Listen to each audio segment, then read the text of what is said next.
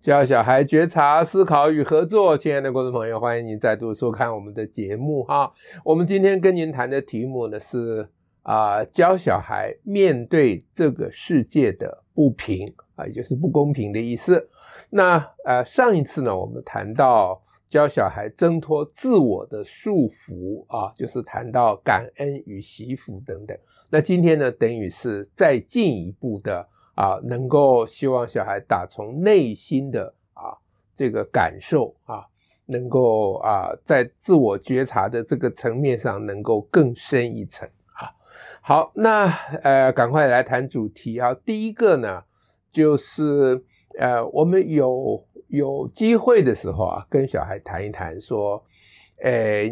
你不是常常会觉得。啊，这个不公平吗？啊，这为什么弟弟有我没有呢？或者是什么？小孩很喜欢讲不公平。好，那所以我们可以跟小孩啊，在有空的时候谈一谈，说啊，其实这个世界从来就没有真正公平过啊，是什么意思呢？那比如说啊，有的人这个很有钱，有的人很穷啊，啊。有的人身体很好，有的人身体很衰弱，有人生下来就有病啊，等等，啊，所以这个世界上本来就有很多不公平的事情。那这个呢，是在平常就要提醒小孩注意的，但在这个过程里面要小心一件事情啊，不要每次小孩抗议说不公平的时候，你就拿出来说这个世界从原来从来没有公平过。不要拿我这句话去堵小孩的嘴，这是非常非常不好的。相反的，我们还要肯定小孩说，但是你很想让这个世界更公平一点，这是很对的啊。所以第二点呢，就跟大家谈说，这个世界的不公平其实有两种啦，一种是人为的不公平，一种是啊非人为，也就是大自然所造成的不公平。那我们生而为人啊。我们想要让这个世界更公平一点，在我们可能的范围之内，这个是非常非常重要、非常非常高贵的一种啊精神啊，一种啊这个道德哈。所以，当小孩抗议不公平的时候，其实我们是要肯定他说：“你想要让这个世界变得更公平一点。”不过呢，有些事情我们一时还做不到啊，比如说爸爸妈妈。可能还没有办法完全啊，对你跟弟弟或妹妹更公平啊，我们还在努力中。要肯定小孩对于啊想要争取、征求公平的肯定，不是拿这个世界不公平来堵他的嘴。那就是重点，就是第二点，跟大家讲说，小孩所谈的是人为的不公平啊，那么大自然的不公平是另外一回事了啊，所以要先区分这个事情。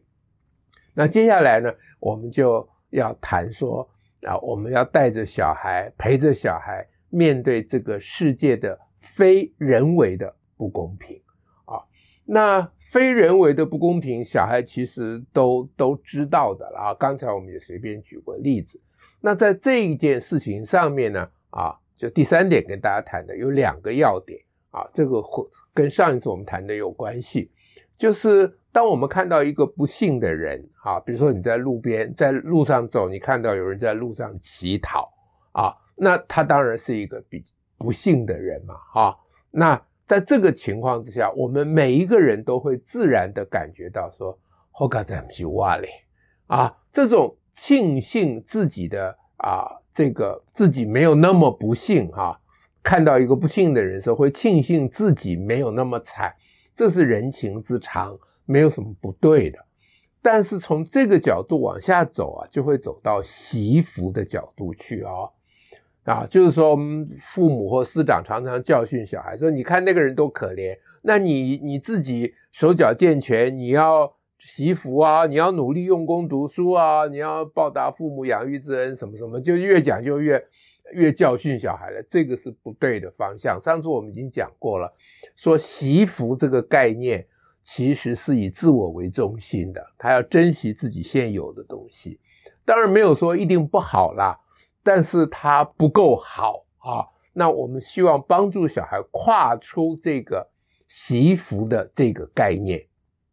那第二点呢，B 这一点呢，第二个小点就是要说，那要进入感恩的层面。那怎么样进入感恩的层面？当我们面对一个不幸的人的时候呢？啊，这个时候呢，是有一种比较深刻的思维的方式，就是说，当你看到一个人不幸的时候，你心里啊，我们教小孩心里要这样想：说这个世界上大自然的不公平，哈，它就是会有一定比例的人会遭遇到不幸的命运，啊，那我们看到一个不幸的人，那我们就想说，他帮我们分担了这个世界。啊，不幸的机会了，所以我们要感谢他。所以，一个不幸的人是我们可以感恩的对象。从这个角度讲，这个是一个比较深刻的思维。当然，一时之间小孩未必能够完全体会了啊。但是，这个是一个啊，教育是个长久的工作嘛。所以我我是建议大家往这个多往这个方向走啊，就是看到一个不幸的人，你除过同情他、怜悯他。啊，你还愿意帮助他之外，那我们还其实还可以感谢他，也就是说，刚才讲的啊，因为他帮我们承担了啊一种不不好的运气，这都是运气嘛，没有人知道他为什么不幸嘛，啊，那有一定的机会会碰到不幸的事情，那后盖仔他碰到了，不是我们碰到，所以我们要感谢他。那这里我要夹注一点啊，就是说这个说法它基本上是一个啊、是是是一个思想性的说法，是一个呃伦理性的观点，它不是一个科学的观点哈。从科学的观点来讲的话，每一个人遇到不幸的几率哈啊，每个人遇到不幸这是独立事件呐，不会因为另外一个人发生了不幸，我们发生不幸的机会就少一点，其实是不会的啦啊，就是你丢铜板哈。啊，前面丢到三次正面，不会让第四次是收到正面，得到正面的机会变小，不会的，因为这个每一次掷下去的机会是独立事件。不这是辅助了哈。那刚才讲的那个是一种啊、社会关怀的想法，不是在谈科学啊。也就是说，有一个人不幸，我们会感觉到他好像分担了我们不幸的机会了。啊，那这个呢是帮助小孩从后卡在不起哇啊跨越一步倒还能够感谢不幸的人。那接下来就要谈实际上怎么做啊？实际上，我想，呃，我们上一次说啊，帮助小孩挣脱自我束缚啊，是从餐桌上开始。那我们今天就说从床边开始啊，床床边故事是非常好的机会了啊。那我们推荐两段呢。这个因为都是家里森林小学已经录制好的，所以大家可以啊在我们的节目里面来啊下载来听啊，平常大概是没有办法的哈。那这两个故事呢，呃一部分呢啊是关于 O'Harry 这个作家他的一些啊他的三个故事哈，那其中都是涉及到对于不幸者的关怀啊。那另外啊推荐一个呢啊是。更深刻一点是 Stan Baker 的这个人鼠之间，或者翻译作人与鼠，这个是更深刻一点，因为他的啊，我们关怀的对象在这个人与鼠之间的故事里面，他不是一个贫穷者、残障、残疾者而已啊，他是一个一般我们会说啊，说就心智稍微有一点啊不健全的人啊，所以他是关怀的层面会更大。因为对于小孩而言啊，你你身体的残障，小孩比较能够同情了啊。可是如果说心智上的啊这个弱势的话，小孩比较不能够同情。小孩平常乱讲话，喜欢讲智障啊、骂人白痴什么，这都是非常非常不好的事情。但是呢，小孩子把它当做口头语啊，其实也没那么多恶意，大家也不要太在意啊。那重点不是去纠正小孩那些错误啊。而是提供小孩比较正确的教育，所以我们提供两个故事，大家可以自己听了讲给小孩听，或者就直接放给小孩听，也是很不错的啊。那最后呢，第五点就跟大家讲说，呃，文学作品或故事，当然不止我们刚刚推荐那些，大家可以找很多很多的材料啊，都很好的。那如果这些，从故事里面啊，听故事，你看小说，你可以。啊，扩展你的眼界，扩大你体验的范围之外呢，当然实际的体会更重要嘛。啊。那所以第五点，我们就先推荐啊，我先推荐一个影片，就是这个是启明学校啊，这启明就是关于视障者啊他们的一个活动的影片啊。另外再推荐大家这个啊身障啊，他们叫做身障还是残障的运动会啊，呃，国际级的。啊，那个 Netflix 做的影片非常好啊，那看了会让人非常非常感动的。那我觉得带小孩看一看这些影片是当然是非常非常的重要，非常非常的需要啊。那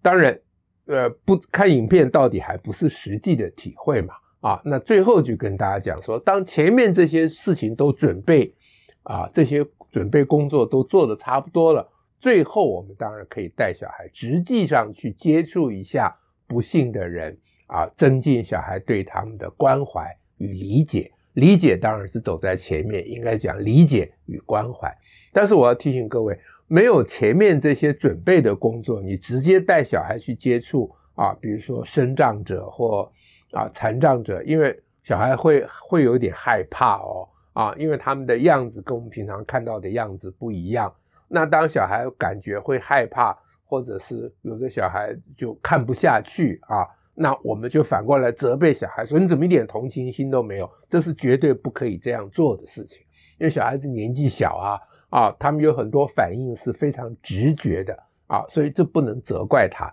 那要怎么办呢？就是如果我们要增进小孩在这一方面的体会的话、觉察的话，那我前面讲，先从听故事、看影片。这样一路铺陈下来，当小孩感觉准备好的时候，我们就可以带他们去实际接触啊这个不幸的人。那到哪里去接触？这个机会就太多了啊！就是，嗯，因为有很多地方都可以做义工嘛啊。那其实也不一定要人呐啊，我如果带小孩去，比如说流浪狗之家，有些流浪狗它基本上流浪动物哈、它基本上已经是身障者了。那在那个小孩跟动物之间先建立一种关系，说不定更好，也不一定啊。这个就大家可以放在家庭活动里面。我觉得，呃，今天的社会啊，大家很重视家庭活动与儿童教育了。不过呢，都是以艺乐取向为多了啊，就带小孩去游玩呐，啊那游玩当然也很好，我完全不反对游玩，大家快乐高兴。啊，当然很好，但是呢，我们跟小孩的家庭活动其实范围是可以更广泛一点，啊，孩子的教育是他一辈子的事情啊，让他能够早一点面对这个世界的不幸啊，啊与不公平啊，这个是非常非常重要的。那我们很希望我们的下一代将来都能够帮我们守好这个国家，甚至于增进全人类的福祉啊。那我最忧心的一件事情。就是除过我们的小孩自己遭遇不幸，这令人非常忧虑之外呢，